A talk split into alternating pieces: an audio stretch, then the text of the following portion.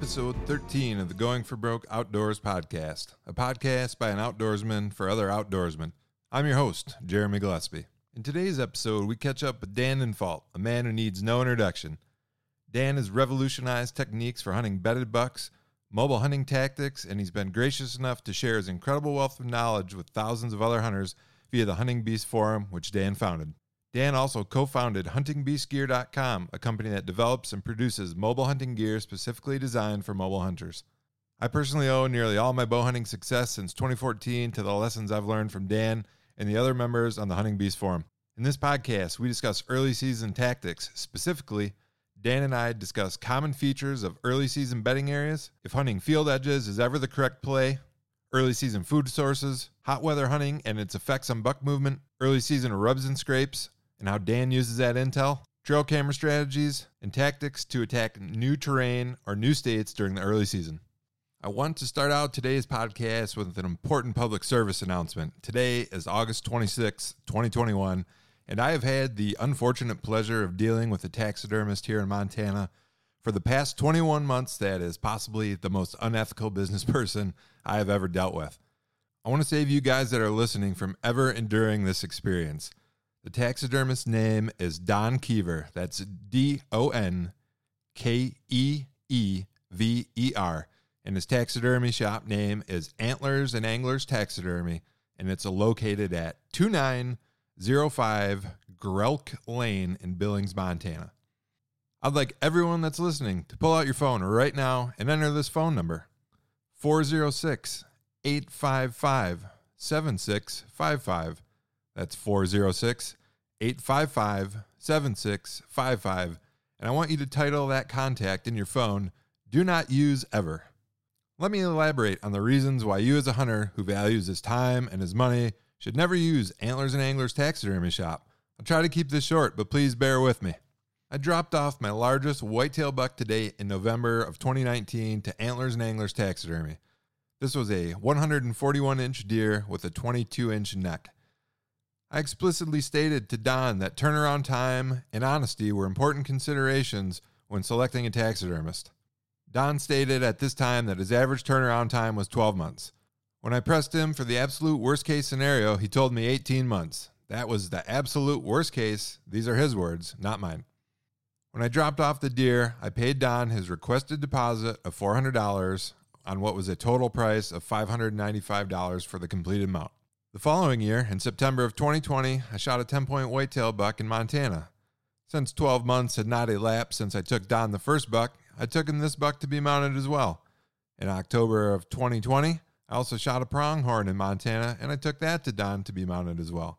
I paid Don the $400 deposit for each mount, totaling $1,200 total for all three mounts. November of 2020, 12 months after I initially dropped off the first mount, I called Don for the first time to get a status update on the progress of the initial deer that I dropped off. Don stated that the tannery he used, which he told me is named the Wildlife Gallery Tannery located in Mount Pleasant, Michigan, was running behind due to COVID 19 and that it would be two or three more months before my mount was completed. Fast forward three months to February 2021, a full 15 months after I initially dropped the deer off.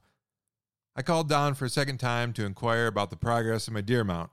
Don told me almost verbatim the same story that the Wildlife Gallery Tannery had not returned 2019 capes yet, and that it would be another two to three months before my mount would be completed. Fast forward three months to May of 2021, a full 18 months after dropping off the first deer. I called Don for a third time for a status update, and he told me again, surprise, almost verbatim, the same story that it would be two to three more months at this point, Don had exceeded what were, in his words, his initially promised worst case scenario of 18 months. I informed him in May of 2021 that I'd be coming to a shop to pick up my three skull plates and my capes. Don stated that my initial whitetail cape from 2019 had finally came back from the tannery, but my antelope cape and my other deer cape were still not back. On May 6, 2021, I traveled to Don's shop and retrieved my three skull plates and one whitetail cape. The cape was in a bag labeled number 975, which was the invoice number. My skull plate was also labeled number 975. I took the cape and the skull plate to a much more reputable taxidermist based out of my original home state of Michigan. After I dropped off that cape and my skull plate, the taxidermist in Michigan informed me that the cape I received from Don measured only 19 inches. Now, if you recall earlier in the story, the deer that I shot had a neck measurement of 22 inches. This was clearly not my original cape. Not once during any of our interactions did Don ever indicate I would not receive my original cape. When I confronted him, he stated that my cape had been damaged by bugs beyond repair while at the tannery. Now, who knows what the truth is, but two facts are certain. First, I did not receive my original cape back. Second, Don only disclosed that I received a much smaller replacement cape after I called him out on it. He never offered to discount my taxidermy work or offer me any refund. When I picked up my skull plates and cape, I asked Don for a partial refund because he had done no work on my initial whitetail buck. I brought that cape to him, skinned, face and all, and I had never received that cape back, as just mentioned. On my second whitetail buck, he skinned the faces of the whitetail buck and the antelope and sent the hides out for tanning. I asked Don for $600 of my $1,200 deposit back, which seemed more than fair to me considering he had done basically no work. Don refused to give me a single cent back. Not only did he try and pass off an inferior whitetail cape that was never mine to begin with and not complete any work, he also charged me $1,200 to do that. One final point. You might be thinking to yourself, hey, maybe the Wildlife Gallery Tannery in Mount Pleasant, Michigan is that far behind. Well, I want to tell you, I know for a fact they're not. How do I know this, you might ask? Because the taxidermist I took my 2019 buck to after getting it back from Don uses the exact same tannery. In fact, I shot a whitetail buck in November of 2020 in Kansas. My taxidermist in Michigan received the cape back in April of 2021, only five months later. Again, I want to reiterate that today is August 26, 2021, and I have still not received my whitetail or antelope capes from 2020 back from Don. Although he claims that my antelope cape has now been delivered to a shop, I have a hard time believing that this is even my cape after what has happened to date. Bottom line, avoid Antlers and Anglers Taxidermy at 2905 Grouk Lane in Billings, Montana. Again, put this number in your phone as do not ever use. That's Don Keever at 406 855 7655. I'd encourage you to tell any friends that might ever travel to Montana to do the same. For anyone that might doubt the veracity of my story, I have almost the entire history of events in text message. If anyone would like to see those messages to corroborate this story and the facts of, please feel free to contact me. One last time, beware Antlers and Anglers Taxidermy in Billings, Montana, and Don Keever. Guys, if you haven't already stopped by Stealth Outdoors at www.stealthoutdoors.com to outfit your mobile hunting setup with some silencing gear, you're missing out. The hunting season is fast approaching, and the time to upgrade your mobile hunting setup is now. There's not a better product on the market for eliminating unwanted noise. Stealth Outdoors manufactures an incredibly durable product for a great value. Designed from the ground up with the mobile hunter in mind, Stealth Outdoors manufactures climbing stick wraps, cam buckle covers, platform cable wraps, and stealth strip rolls for all of your miscellaneous silencing needs. Head on over to www.stealthoutdoors.com to place your order. Today's podcast is brought to you by Backwoods Mobile Gear at www.backwoodsmobilegear.com. Backwoods Mobile Gear produces an array of products to completely customize your mobile hunting setup. Backwoods Mobile Gear's product line includes climbing aiders like their multi-step aider and Versa aider. Climb higher using the same amount of climbing sticks with the climbing aiders at a fraction of the weight of an additional climbing stick. Backwoods Mobile Gear also offers a variety of Amsteel rope solutions from daisy chains for climbing sticks to Amsteel gear hangers. Replace those bulky straps and hunt ruining metal cam buckles with buckleless and lightweight Amsteel products from Backwoods Mobile Gear. Check out Backwoods Mobile Gear at www.backwoodsmobilegear.com if you want your setup to be lighter, to take you higher, and to keep your gear tighter. Guys, what do you get when you combine a prototype machinist who also happens to be a big buck serial killer named Dan Infalt with state of the art manufacturing techniques, the highest quality materials, and innovative designs that have been engineered, field tested, and refined to perfection by a group of the best mobile hunters on the planet? You get huntingbeastgear.com. Huntingbeastgear.com delivers cutting edge products including beast gear, climbing sticks optimized with weight reduction holes, non staggered inline stacking, and double steps, all in a 2.2 pound package, including the fastening strap. And new for the 2021 season, HuntingBeastGear.com has released the game changing Beast Gear Hang On Tree Stand. Designed from the ground up to be the ultimate hang on solution, with four years of prototyping, testing, and refinement, the Beast Gear stand features a 16 inch wide by 29 inch long platform and comes in at an incredible 6.8 pounds without compromising strength or durability. The Beast Gear stand is finished with a durable anodized coating and features grade 8 hardware, high quality Delrin washers, beast buttons, and adjustment knobs. For more details and to place your order, head on over to www.huntingbeastgear.com. Now, on to the podcast. So, Dan, how's it going today? Good. How you doing? Can't complain. Uh, first off, I want to thank you for calling in today. I know you're an extremely busy guy and I definitely appreciate you carving out some time to answer my questions. And I also know everyone that follows you and listens to this podcast will appreciate it too. So thanks again, Dan. Yeah, no problem. So, on our last podcast episode where you joined me, we covered a lot of topics, but today I want to have a discussion centered completely on early season tactics.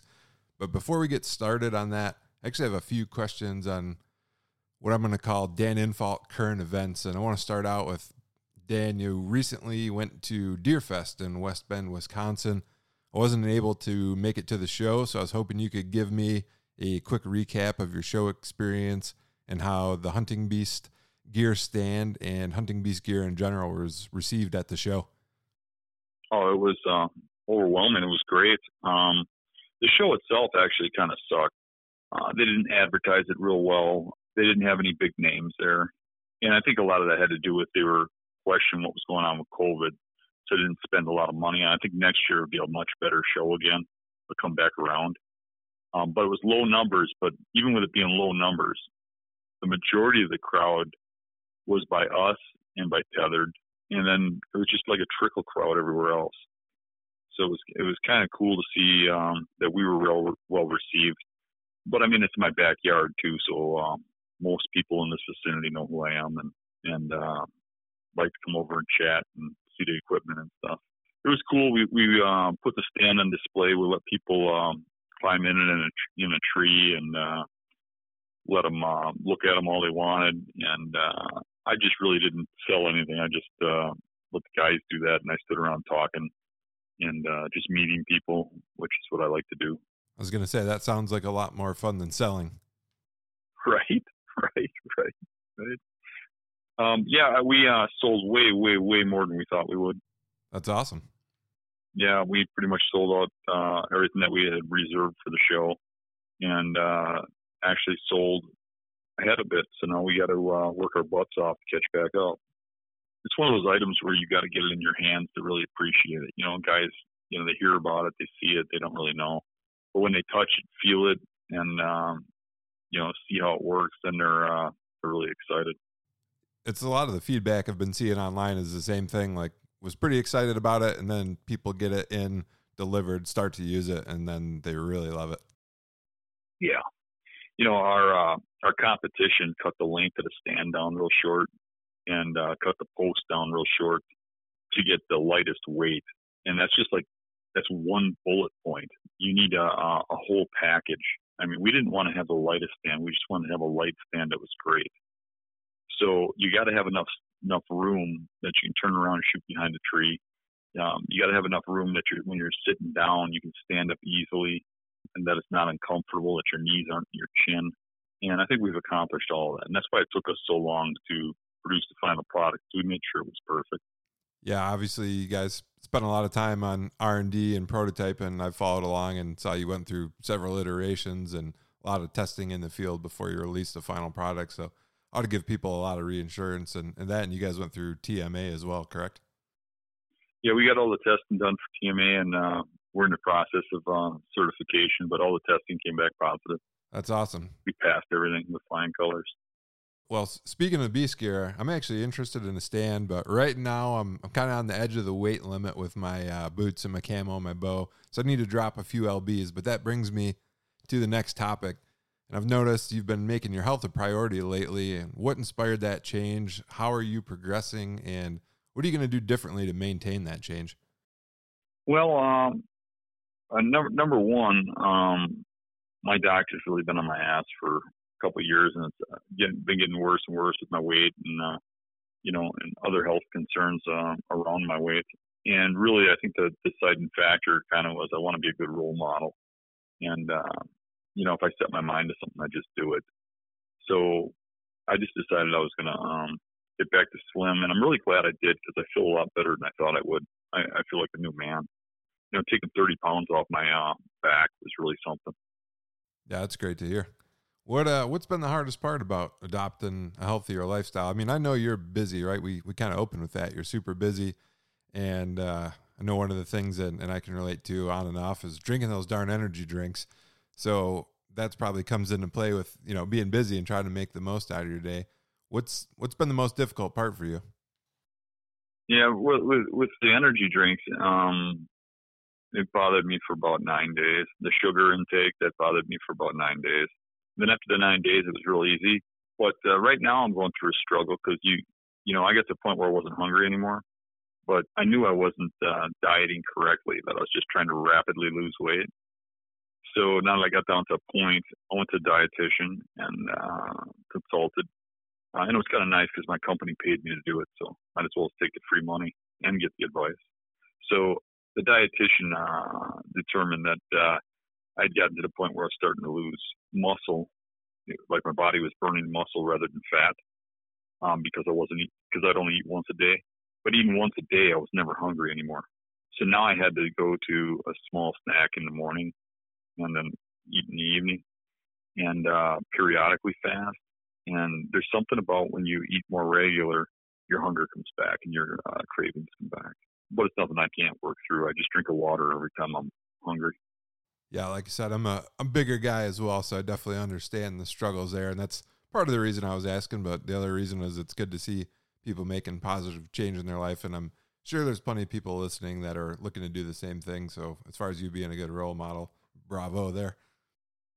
Well, well one thing you know, um, for an incentive for the people listening is, um, you know, like uh, this weekend I went up to northern Minnesota, went through the swamps, and I put on like um, eight or nine miles in one day on really rough terrain and uh, not winded at all, not tired or nothing. Where when I was heavier, I would have been winded. You probably saw me winded in a lot of videos. Yeah, it's hard when you're carrying around the extra pounds for sure, and you don't notice it. I'm kind of in the same process right now, trying to take some weight off because the western hunting, especially, it's never affected me. But I'm getting older. I'm 38 now and starting to slow down a little bit. And with the extra weight, before I could just will my way through it, and this is probably this year, maybe last year was the first year I started noticing it having a negative impact. So time to make a change. Yeah, good. Well, moving on from that, one other, well, maybe one or two other current event topics here. What are the odds we're going to see Dan Infalt involved in the 2021 Public Land Challenge? And if that's a yes, can you give any details, or is that all under wraps still? I am going to be involved, and Joe's going to be involved again other than that, uh, I don't know much other than it's going to fall around rut. So uh, I believe it's going to be a rut challenge. Well, that'd be exciting because you guys have been hunting some pretty tough times of the year previously. I know you're Michigan early season, which that can be tough. And then you were there in Pennsylvania, what, like the middle of October? Yeah. Yeah, it was mid October. I was getting a little bit of like uh, the tinge of the rut is what I was seeing on the Pennsylvania challenge. This one will be full blown. Well, that'll be exciting to see what a group of killers like you guys can do on uh, public land during the rut. I got high hopes for that. Sounds like a blast, like usual, and um, we also got our uh, uh challenge of our own with the beast. We're going to do something. We wanted to do a big woods, uh, no plots, no crops, no no problem kind of thing. okay. So we're we're doing that at uh, end of uh, September, I believe someone's coming from the hunting public, and we got um, a couple guys from Exodus and uh, a couple smaller filmers coming, and uh, the Beast guys. Well, that'd be awesome. So it won't be put out like the hunting publics because uh, we don't have the capability of uh, editing it that fast. But we plan on putting it out as soon as we're done. It'll be like a four day deal. But it should be pretty fun. Um, we're not disclosing the location. We don't want to get flooded with people, but I think it's going to be a really cool event. Yeah, you should uh, go back to wherever that bear bait buck was and just shoot that. I should. I'd like to do a do over there, but uh, I don't believe he exists anymore. No, no, we we talked about that a little bit. That's uh, Maybe maybe his son's around there, or grandson. Well, D- Dan, last non-tactic question uh, before we get into the early season tactics. Last year we talked about your bow and your shooting, and you said you're going to make that a priority this year. And I saw recently on social media that you're now shooting a prime bow. So give me your impressions of that and why you made the switch and how you're liking the prime so far. Uh, before last season, uh, Steve Pagel, uh, the retired owner of uh, Forge Bows, built me a bow as a gift. He wasn't he didn't even have a bow company anymore, and he built me a, a custom bow to custom fit me. And I love that bow, but I beat the hell out of it, and uh, and it had some damage to it and stuff. And uh, I was going to get it reworked, and Prime approached me, and I liked their company, and uh, talking to them, um, they kind of have the same kind of um, ethics and morals that I have. And some of the other big companies have uh, uh, approached me too, and have been approaching me for years. I've just kind of pushed them off um, because I don't like the way they manage their businesses. So, you know, you can kill a deer with any bow out there, literally. I mean, you can make any bow shoot really well. I mean, people are doing it with stick and string, right? Yep. They're doing it with, uh, you know, longbows. But for me, it's important to work with a good company if I'm gonna if I'm gonna get something because I'm trying to set an example and uh, I really liked Prime and uh, the people. And the bow shot really well for me. You know, I, I told them if I was going to shoot one of their bows, I wanted a long one. I, I didn't make many guarantees, but uh, I um, they flew all the way out here, let me try them out, and uh, they shot very well for me. I mean, right out of the box when they set it for me, um, I had three arrows touching at 20 yards, which is better than I ever did with a forge. Yeah, hard to argue with those kind of results. Yeah, they got something going where they got two cams on the top, two cams on the bottom, and the string splits, and it kind of keeps you from twisting your your wrist, kind of like uh, when you spin a bow tire and you, I mean, a bicycle tire and you try to turn it. Um, so it kind of locks on target a little better, I think. So yeah, I'm really happy with it. I'm, it's kind of cool, and I've been shooting the hell out of it, and I'm shooting really well. So uh, I'm uh, excited to uh, try it there aren't too many companies that still make those uh, long axle to axle bows, um, and that's kind of what I like. Yeah, you're taller guy, so that probably fits you a lot better. Yeah, and my, you know, I, I'm uh, six foot one, but my arms match a, a twelve foot guy. my knuckles drag on the ground. I think I'm part caveman or something. well, last thing here, Dan. I feel like I'm the big brother among my group of hunting friends, and I'm always reminding these guys get your bows out, practice. So I'm going to big brother you right now, and we have a few weeks left before Wisconsin opener, and I know you're busy. We've talked about that. This will be the third time, but I want to challenge you on the podcast today to shoot your bow at least three times a week until the opener. What do you say? Absolutely, I'll do it. Awesome. That's great to hear. I know it's hard to make some things a priority, but it sounds like you're making some positive changes uh, around the health and the diet, and and I want to see arrows sticking out of big bucks this year. Yeah, that's, that sounds great. you, you, know, uh, uh, an added incentive is that you know I wear my uh, my life on my sleeve. For I'm uh, in everybody's eyes, so I can't just not tell anybody when I shoot something or, or wound something. So um, I'm honest about that and I really don't want to deal with the wrath because I'd feel bad about the deer and about what people are saying. So for me, that makes it more of a priority to really keep on target and keep shooting. You know. Yeah, for sure. Okay, well, let's talk about some early season tactics since that's just right around the corner. And I want to frame today's discussion in the context of September 1st through October 15th. Now, I know Wisconsin doesn't open quite as early as September 1st, but you guys, what's your actual opener? It's like the second week or second Saturday of Wisconsin? Or... I believe this year it's going to be a little later. I think it's the 18th. Okay. I think it's the third Saturday or something like that. Is that how they set the date? I forget how they rationalize it. Yeah, it's some some number of Saturdays. I think it's the third one. Um, I mean, occasionally it, it falls as early as like the 10th or something. This year it's the 18th, I believe. Now I'm in Montana now, and they do the first Saturday, so same thing. It could be September 1st or as late as the 7th, so it just varies. Well, I know your early season starts with the postseason scouting, and I'd like you to describe some of the most common features that you think make a specific bedding area a great early season bedroom.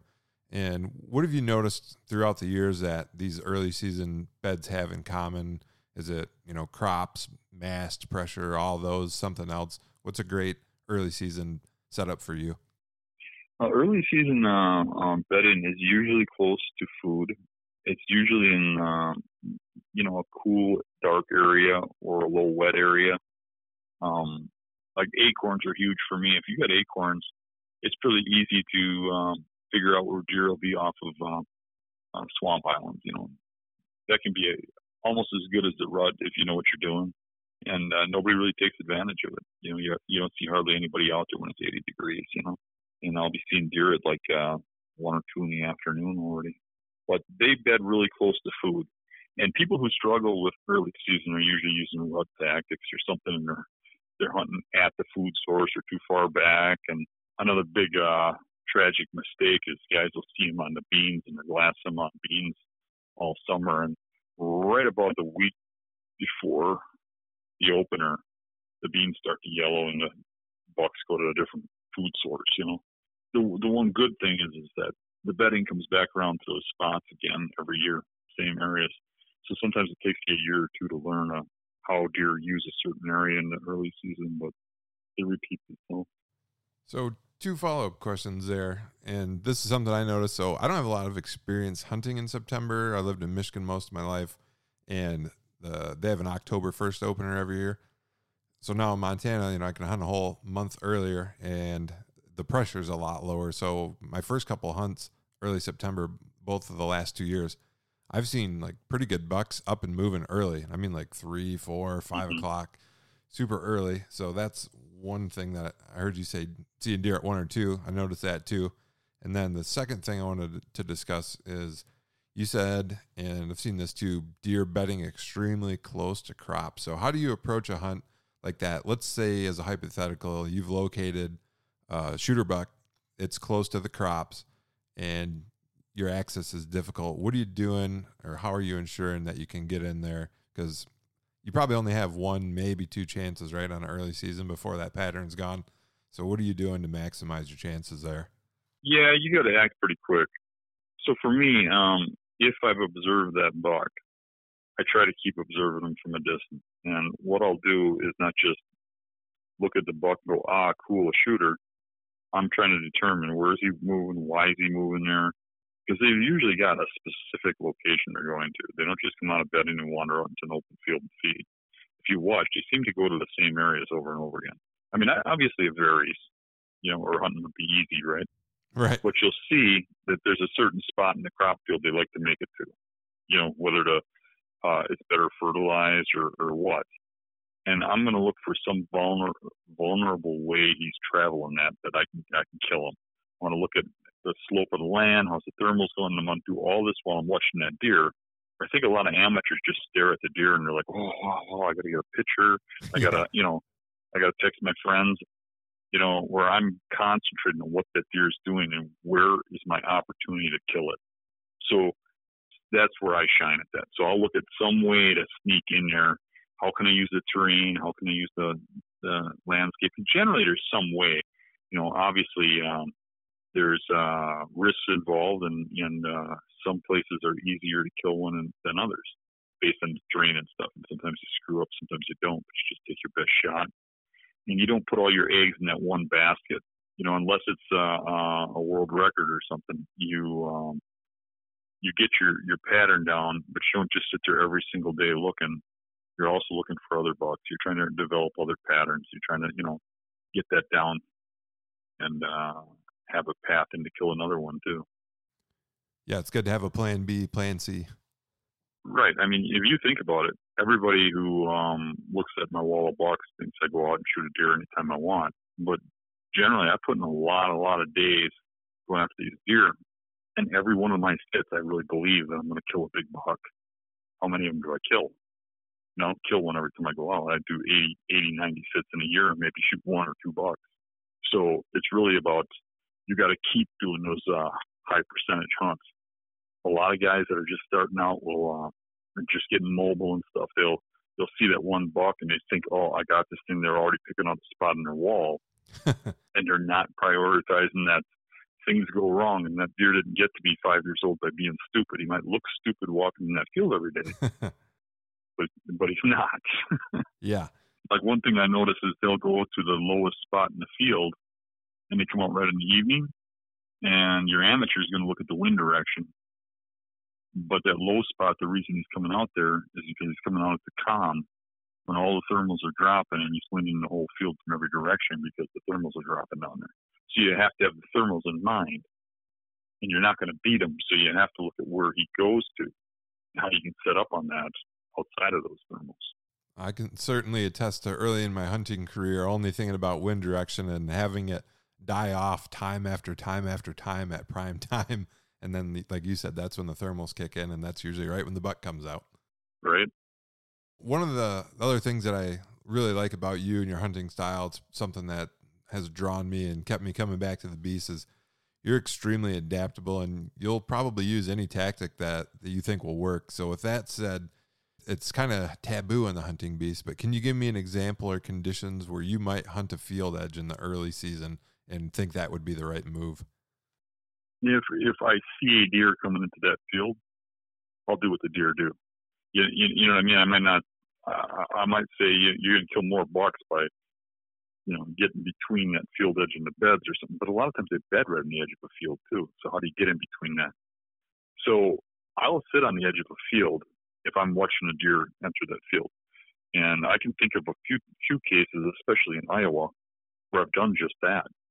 I can remember putting a, um, a trail camera in a field, and uh, it was to monitor night activity to see if there's deer in the bedding areas adjacent. But when I checked the camera, five days in a row, the same buck is standing there an hour before dark in front of the camera. I mean, only an idiot would then go hunt in the woods where he's coming from. Right. He's coming there in daylight, and and, and the, the thermals work and the wind works. Why not just sit there and shoot him? And I did. You know, so I mean, it's not like locked in rules. There's nothing that's absolute in uh, deer hunting. Anybody who says the word always when they're talking about deer has a screw loose. yeah. There are no always. There's just percentages, you know. And for for me, it's about like reducing the percentage that something can fail as much as possible. You know, narrowing that down. It's just basically common sense. Yeah, and the reason I asked that was well twofold. The first is, like you said, that a lot of times they're betting real close to the field, so maybe you can't even get in the woods. And and two, you kind of alluded to it with Iowa's circumstances are different, and you don't always have highly pressured, pounded public land. Even even if it is public land, might not be super highly pressured or pounded. So, right, even the pressured stuff in Iowa is different because, like where I was hunting was um, real open terrain with small woodlots, and there's not much bow hunting, and most most people hunt with a gun, and those deer have learned they're hunting with shotguns that their best spot is to bed out in an open field or on a tree edge where they can see everything. So they're watching you from a distance. That's where glassing comes in in handy because if you figure out where they're betting and how they're watching a field or something, you can figure out well where can't they see and where can you get to, you know? Yeah, for sure. And that's one of the things maybe I want to emphasize and kind of just thought about is you do a great job on the website and, and all the guys on the, the forum of presenting the tactics and how they work. But I think something that we don't always talk about, and, and you've talked about it like uh, implied a lot, but people need to put on their thinking caps, right? It, these are the tactics, but you have to recognize the situation and, and still apply the right tactic or, or use your brain. It's not one size fits all all the time. Yeah, absolutely. Well, let's talk about food sources. And you kind of alluded to this early beans yellowing and talking about sitting acorns on islands. So we're talking early season again, September to mid October. Give me your three or four favorite early season food sources and ideal setup would be in relation to bedding with, with those type of food sources. Clovers, acorns, alfalfa, and uh, there's a lot of plants that grow in the woods too that I recognize that deer like. But a lot of that's just found through scouting. Um, one thing I like to do in early season if I don't have one glassed up, which is kind of hard around my place nowadays because there's so many people doing it, uh, especially on public. But I like to just spot check spots, and I don't really worry about what the food is. They're eating something. Because a lot of times I don't even know what it is. It's just some plant that they're they're liking at that time. And there's a lot of green plants from to choose from uh, in early season. So I'll just go in and uh, look at a, uh, an area, check it out, see if there's some sign going into it.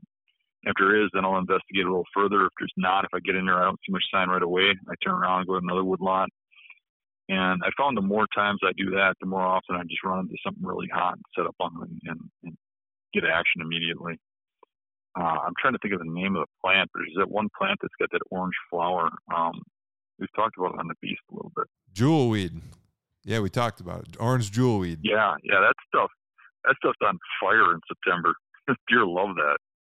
Yeah, that's a good tip there. And you can find that in cool, shady places, and it's not usually down low, real close to bedding areas. You know, first snack out of the bed. Yeah, a lot of times those uh, older bucks in real heavy pressure areas, like where I live, or a lot of Michigan, like where you're from, they don't hit those fields even in early season in daylight. You know, they just hold back. You know, right. It takes that aggressive move or finding that first food source in order to kill them. So you're still doing boots on the ground scouting then. Typically, when is that? Let's say, just for the sake of this discussion, your opener is going to be September 15th. When are you doing those spot checks to look for that browse and those clues, you know, boots on the ground? Day one. I don't usually do it too much earlier than that because you go in there and you, spot check and then you come back during the season and they move because they smelled you. I mean, nobody's been in there all year. So I'm going into these spots and trying to beat anybody else in there. And when I find a sign, I want to hunt that day. Okay, no, that's a great tip because I think a lot of guys, uh, and myself, before you said that answer, I would have thought maybe you're getting in there a week, ten days, two weeks early, but you're waiting and trying to keep the area pristine before you move in, and just move in as soon as the hunting season opens. Then. Yep, it's hard too for a working guy. I mean, when you get out of work, you have only so much time, and if you get into the uh, routine of just going from spot to spot after work or on the weekends, you know, you don't get that hot action. Every now and then you get near one of those places is hot. But when you find that hot sign, it's really good. Another thing I do is like I might have a destination, but I scout my way in. So I don't walk the beaten trail. As a matter of fact, I very rarely take the like trail back to where I'm hunting. I'll figure out a route where the wind is correct for uh, edge, and I'll follow that transition line back and just try to run into something hot. And I've killed a lot of deer doing that.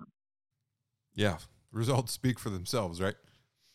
Shifting gears here a little bit, when you've located a shooter buck, whether that's via shining or trail cameras, observation stands, um, and now I'm talking about preseason again now. So before you're doing the boots on the ground stuff, what are the odds? You know, over your 30 some years of hunting experience, what are the odds that a deer, a shooter buck, will stay on that pattern let's say you find him, you know, in August or early September, what are the odds he's going to stay on that pattern when the season opens? Probably about I don't know, maybe one in ten. Okay, so um, it's not very good, but generally they're still in the area. You know, I've had them where you watch them all summer, and then you go in there opening day and you shoot them, and it's kind of like, well, okay, I, you know, it's not the most exciting hunt that worked. But most of the time, I go in there, it doesn't work, and then you got to shift and or, or they start shifting and you kind of lose them right before season. Then you got to go in there and you know, move. And I've always said if we open September 1st, I'd kill a hell of a lot more deer because usually right before the season that the shift is. And it has nothing to do with pressure. It has to do with timing. There's something about that time period when their antlers start hardening and stuff that they, they just start shifting. And sometimes, you know, you can get on them. And I, and I know that there's been a few times when we've opened real early, like the 10th or something. And I always have way better odds than early season when we open early. There's a change in the deer based on timing. And uh, that September 1st opener, those states that have that, man, that's a, that's a draw because those bucks are uh, a lot easier to kill in that first that first week of September. That's what I've been finding too. I couldn't believe uh, the amount of bucks that I've been seeing in daylight early September on their feet. It's it's very surprising coming from an October opener and a you know much higher pressure state. It's been a game changer for for sure. Right. That's what I I always laugh when um people from Michigan will tell me there's no such thing as an October lull, and and I, I say, well, you know, that's because you haven't hunted September. if you hunted, you know, early September and you hunted rut, then you'd say, yeah, there's a yeah. there's a early October lull. yeah, big difference for sure for for me from October first to September. Well, it's not always the first, but the first week of September. Right. Another big thing about uh, early season is your odds are lower for numbers of bucks, seeing numbers of bucks. than say the rut, right? Sure.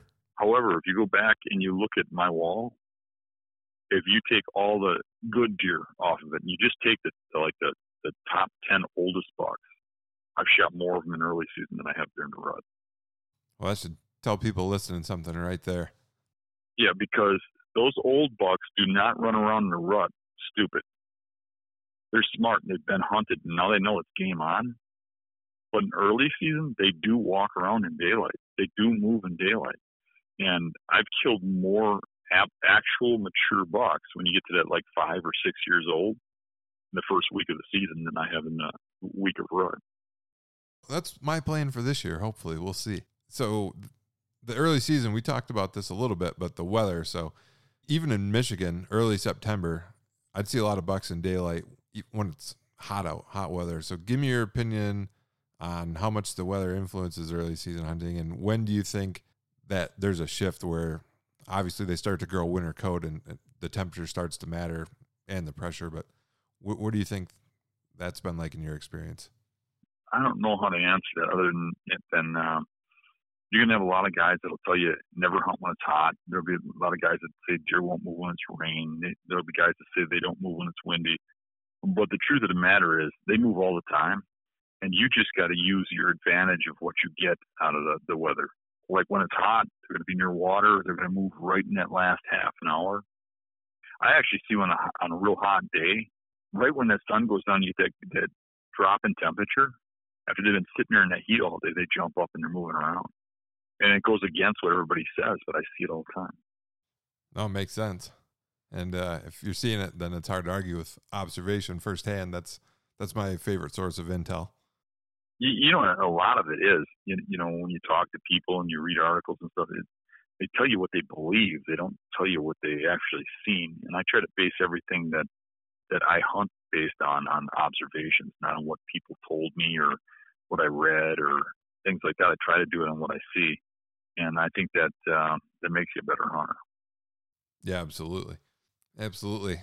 Another early season topic that uh, this one doesn't get discussed a lot, but I know from being well acquainted with your stories of shooting early season bucks over scrapes that that's possible and you're finding some of these scrapes already active and open ground pod and everything in September. So I'd like you to talk about your experiences with early season bucks over scrapes and kind of like the whole setup. Where where are those scrapes in relation to bedding and food and, and what were your setups like? Yeah, whenever I've killed um, a big buck, over a scrape in early season. The scrape's usually been within 100 yards of, of a couple of bedding areas, and both are active with good bucks. And they're both competing with each other, and they go to that scrape and they both work it every evening. They kind of like race to it. It's not too often you find that situation. You got to really be searching for it. But I have found it on a few occasions and had some real good success with it. My two biggest uh, bull bucks were shot on scrapes early season within 100 yards of the veterinarian. In both cases, multiple bucks were used in that scrape in September. You know, so if you find a scrape within 100 yards of bedding uh, in September, I would say you should probably try to throw a stand over the top of it. But you want to do it the day you find it. So both of my biggest bucks that I shot uh, over scrapes, I never went near the scrape. I glassed them. I watched them from a distance go to the scrape in the evenings and there was always multiple bucks, and there'd be one I'd want to shoot. But anytime I've walked in there and hunted and tried it, it's kind of gone dead after that. You know, you get your one crack basically. Yeah. So the only reason I knew about this, and this happened to me last year, is from reading your story. So again, thanks. You taught me a ton, and I was kind of stumbling my way through a new piece of property, and I ran into a scrape, and it was fresh. And this was either the first or second weekend in September like a fresh twisted licking branch. The ground was pawed and everything. And then about as soon as I saw the scrape, I jumped like eight bucks out of an oxbow that were all bedded in there. yep. I set up my stand uh, that night and ended up killing killing a nice whitetail buck. So I was pretty pumped about that. Nice. Yeah, so that worked out. I think it is rare, and actually, I haven't hardly seen many scrapes at all in Montana, but that one it was exactly like you described. There are multiple bucks and the scrape was within probably 100 150 yards of the bedding area and now that i know that I might very likely try that spot again this year. But knowing where it is and knowing where the bedding area is, I'll have a much better access plan this year, and hopefully I won't spook them like I did last year. And I just got lucky and ended up working out though. Great. And then one other thing, Dan, I want to talk about this too because I have some friends that I know this has happened to them specifically. You talked about multiple bucks using an area early season, and I know everybody's familiar with the concept of bachelor group. So, how do you know, or what do you do if you expect multiple bucks in an area? And I've read some of your stories about you passing like 130, 140 class deer early season because you know there's a bigger one in there. I guess how did you mature enough to do that, and what's that like for you? There's something in you that makes you really want to shoot a good buck when it's in front of you. But I mean, if you know there's a real big one around, and you hold out, after that buck goes by, after you pass one like that, you feel really good about letting it go. Like it, there's, a, it's almost like you shot one because you, um, you get this feeling of um, like uh, you're proud that you did it. You know what I mean? And then after that, it starts getting a lot easier. You know, there's nothing wrong with shooting a deer if you want to.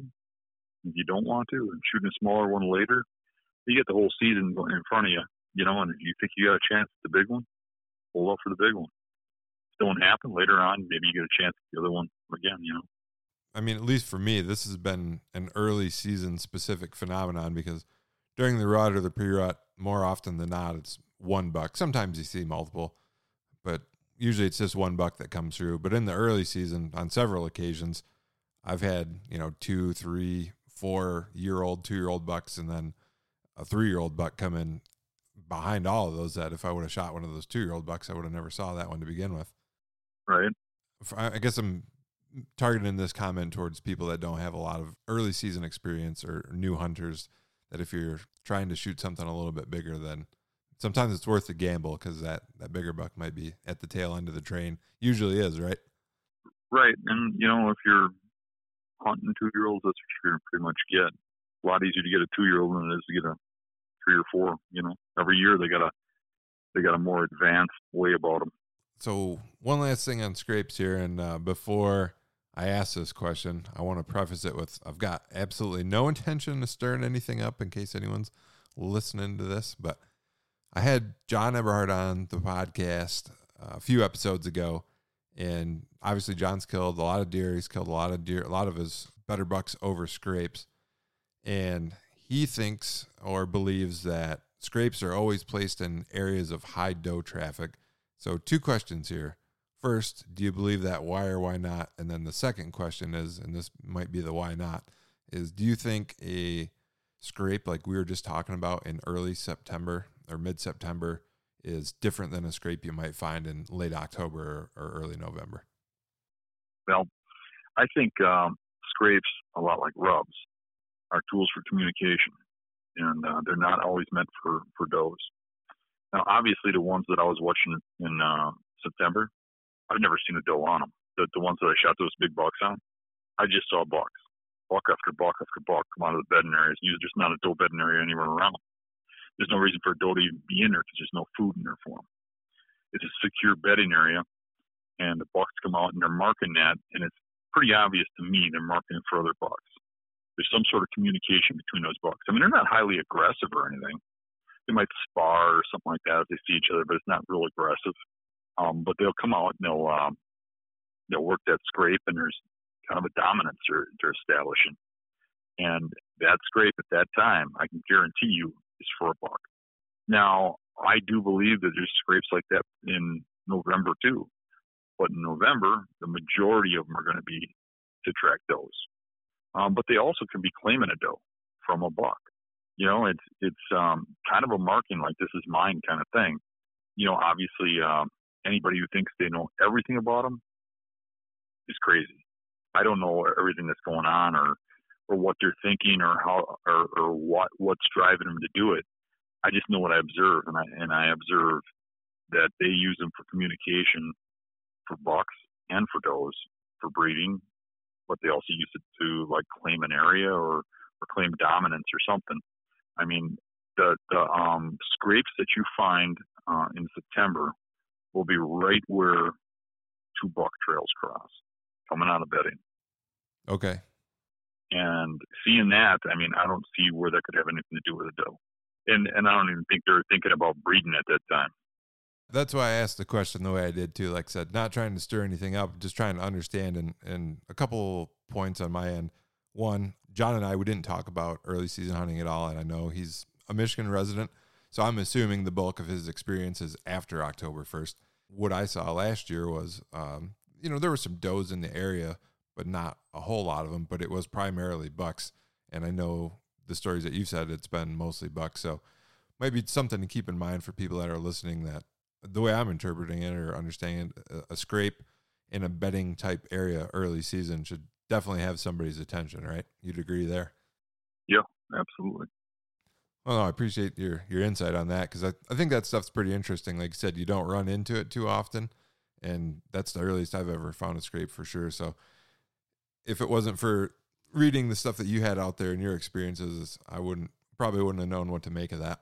Well, we talked about scrapes, Dan. Let's talk about rubs early season. And I guess from what I know about deer biologically, velvet generally comes off sometime between the last week of August and the first two weeks of September. So when you're scouting early season, let's go back to like boots on the ground. The season's open. You're obviously you're out there and you notice everything, or, or you're trying to pay attention to the details.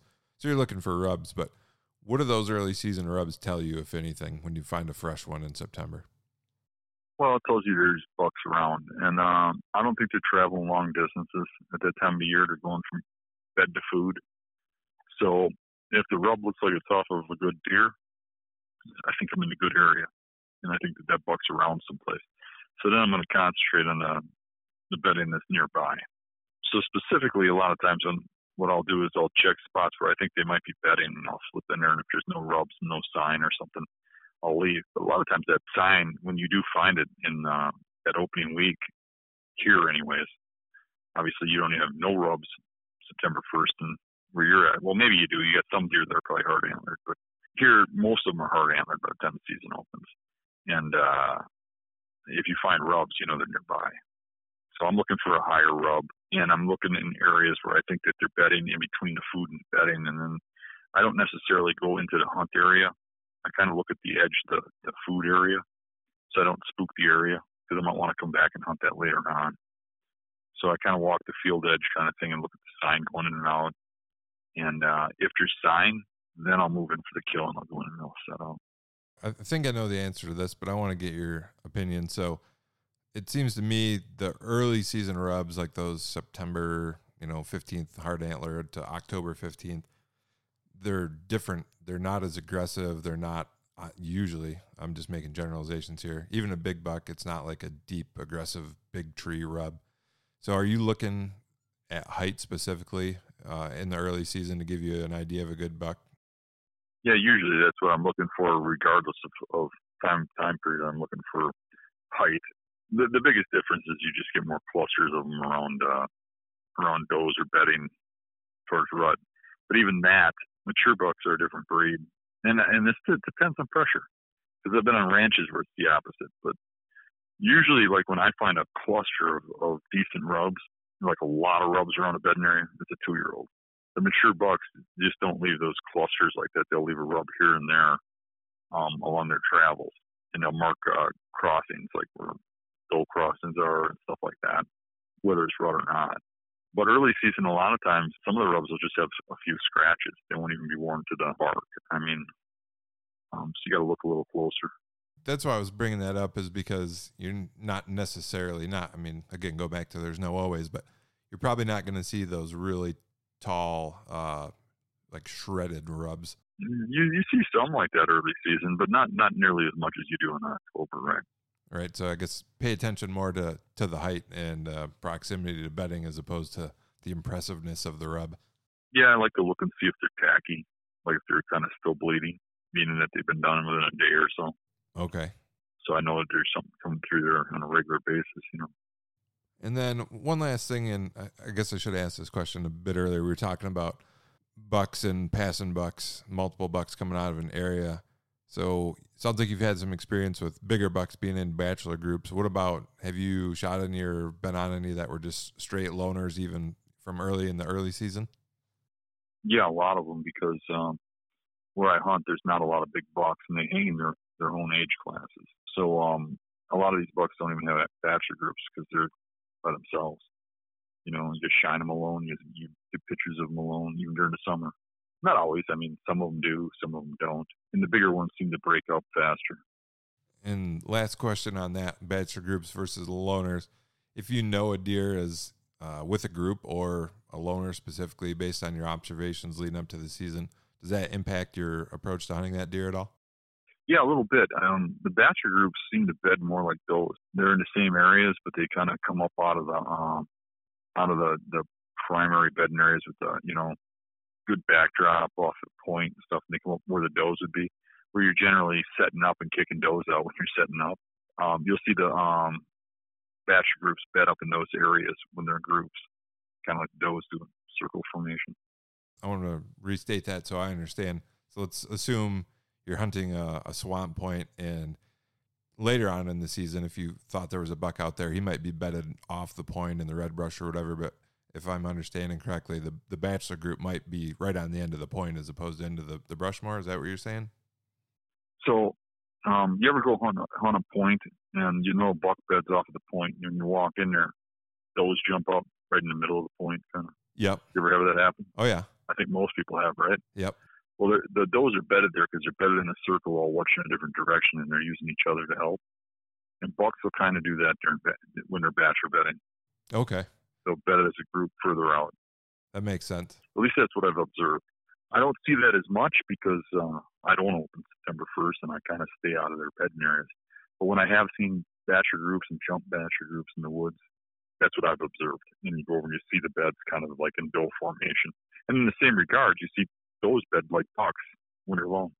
Uh, you see them bed right in, you know, I've had cameras over buck beds and, you know, randomly all of a sudden a doe's bedding in the bed in there for a day. They'll bed right in the buck beds when they're alone. And bucks as groups, it seems to me bed a little more like those do. Maybe not as much, but they do come up a little higher and stuff. And some of that maybe falls into less pressure at that time of year, and they got to be kind of pushed into those locked in spots, you know. Right, those more secure locations. Yeah. That just sparked a question. And now this happened to me several years ago, probably 2016. I got access to a property in the summer. So I didn't have time. This was private land. So I didn't have time to scout it prior to the the summer, you know, the, the winter or the spring like I would have liked to. So I went in the summer and I found an area that had a bunch of beds that I just instantly assumed was doe beds. And then the first time I hunted that property, it was October 1st or early on in October. A group of like seven or eight bucks came out of that, what I thought was doe betting. So looking back on that now, let's say that was you in that situation. Was there anything that I could have done that would have might have, might have clued me in that that was actually a bachelor group betting there as opposed to doe beds in, in the summer? Probably nothing more than an observation. You probably have to see it. Okay. I mean, um, I get fooled by that stuff too. I mean, it's not like a like a magic or something. Sure, sure. I've had some really good bedding that I found. I can remember this. This isn't that long ago, like seven years ago or eight years ago or something. I stumbled in some really good bedding. I'm like, okay, this is where they're hiding and stuff. And I hunted it and hunted it and hunted it, and I just could not ever see or get it back these boxes. Like those beds are being used so much; they had to be there and I and there were several of them that were like that. And I started thinking back about all these past ones that were like that, and it intrigued me. And I put a camera over over a few of them when I was done hunting when I tagged out, and was shocked to find out they were night beds because they were set up just like day beds. But these bucks were coming in there, they're bedding at night. You know, some of that stuff you have to learn with a camera or something or, or an observation. And then on a property, it seems to repeat itself. But then again, I mean, if bucks bed like those when they're in groups, it might have been a doe bedding area and they're just bedded in there. So maybe it takes more than one op- observation to really know for sure.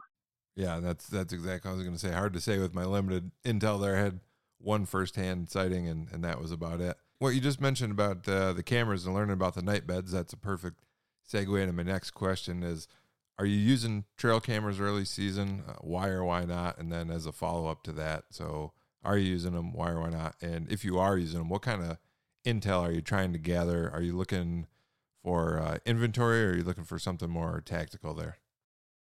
I use uh, trail cameras more for inventory or for to learn stuff for the future, like to learn what's going on in a spot.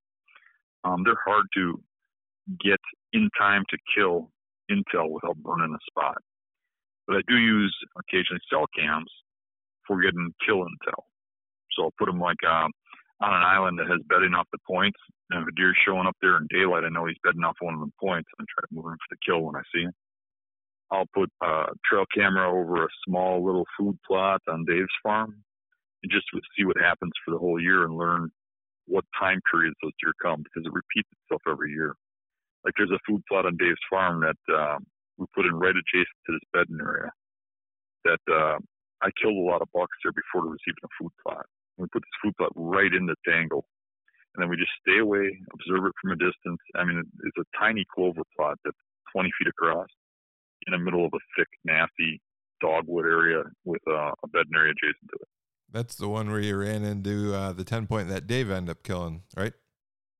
Correct. Yep. Correct. Yep. That was a good video. So, anyways, uh, uh, we just sit back, we'd observe that and stuff, move in for kill when we see them.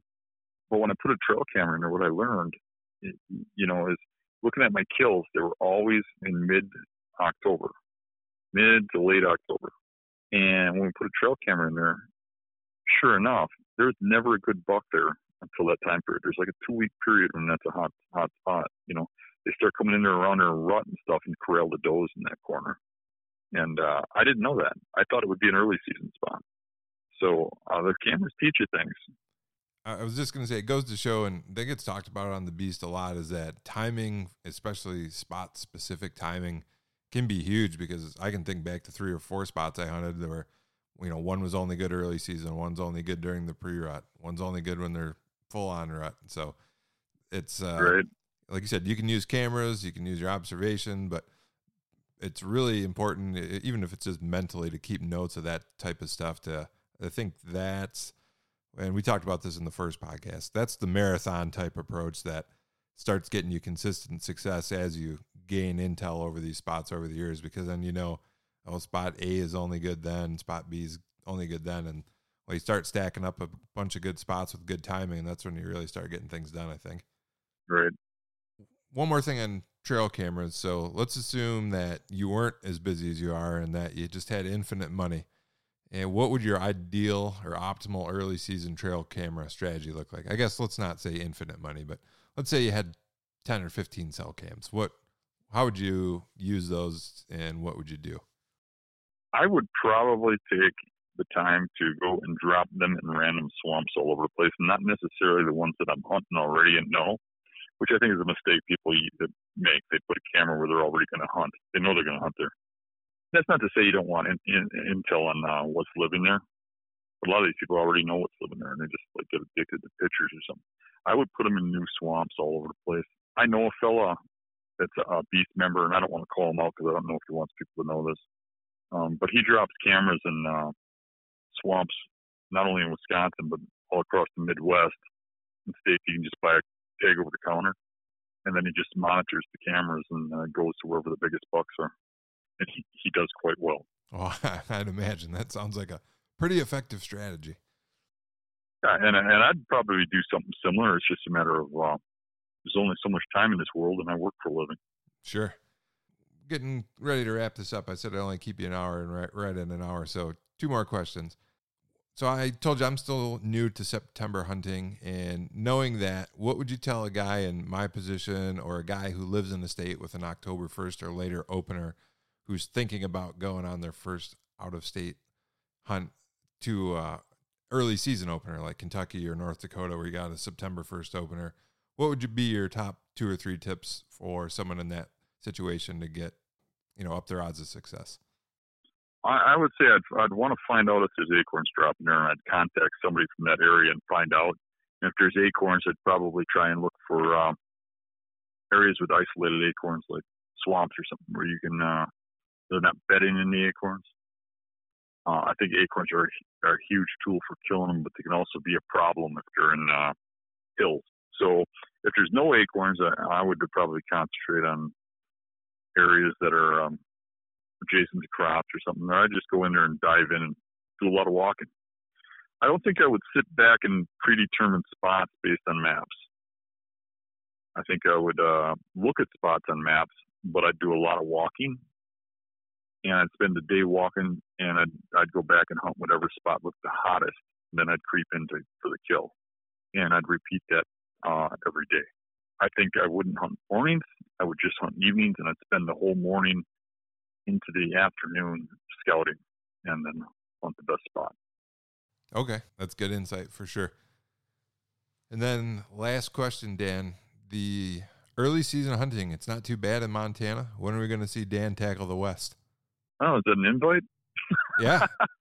You'll have to buy a preference point, and those are still available right now. Then you could probably get a tag okay. next year, if not the following year. I know a place you might be able to stay real cheap. Oh, okay. Yeah. Yeah, you might see me over there. I, I have hunted Montana, but it's been many, many years, and I hunted on a ranch. Okay, I didn't. Uh, I didn't know that. Where I want to hunt. Where uh, whereabouts in the state? You remember? I probably know if I heard it. Um, it, I mean, we're talking when I was like in my early twenties. I shot a real big eight pointer, won a big contest, and first prize I got to pick between uh, an elk hunt, a whitetail hunt, or uh, a pronghorn hunt. And uh, being an idiot kid addicted to deer, I chose whitetail. Montana river bottoms. Yeah. but uh, yeah, it was like uh, at the base of the mountains, but it was all flat river bottom. Hmm. Well, that could be a, one of several locations. I'm not exactly sure. What about uh, what about mule deer? Have you ever hunted mule deer? Any interest in that? So on that trip, my um my tag was good for mule deer or a whitetail, and uh, I came up on one driving down a mule deer driving down the street, or not driving to the ranch. You want to call it a street because the, the the driveway to the guy's ranch house was like ten miles long. I come around this corner and there's this uh, mule deer standing out in the open looking at me. And I got out of the car and uh, I got my bow out and I took like ten steps to it and I figured it was forty yards. And I put the forty yard pin on it and watched the arrow hit the dirt about six feet from it. I paced it off. He's like 62 yards.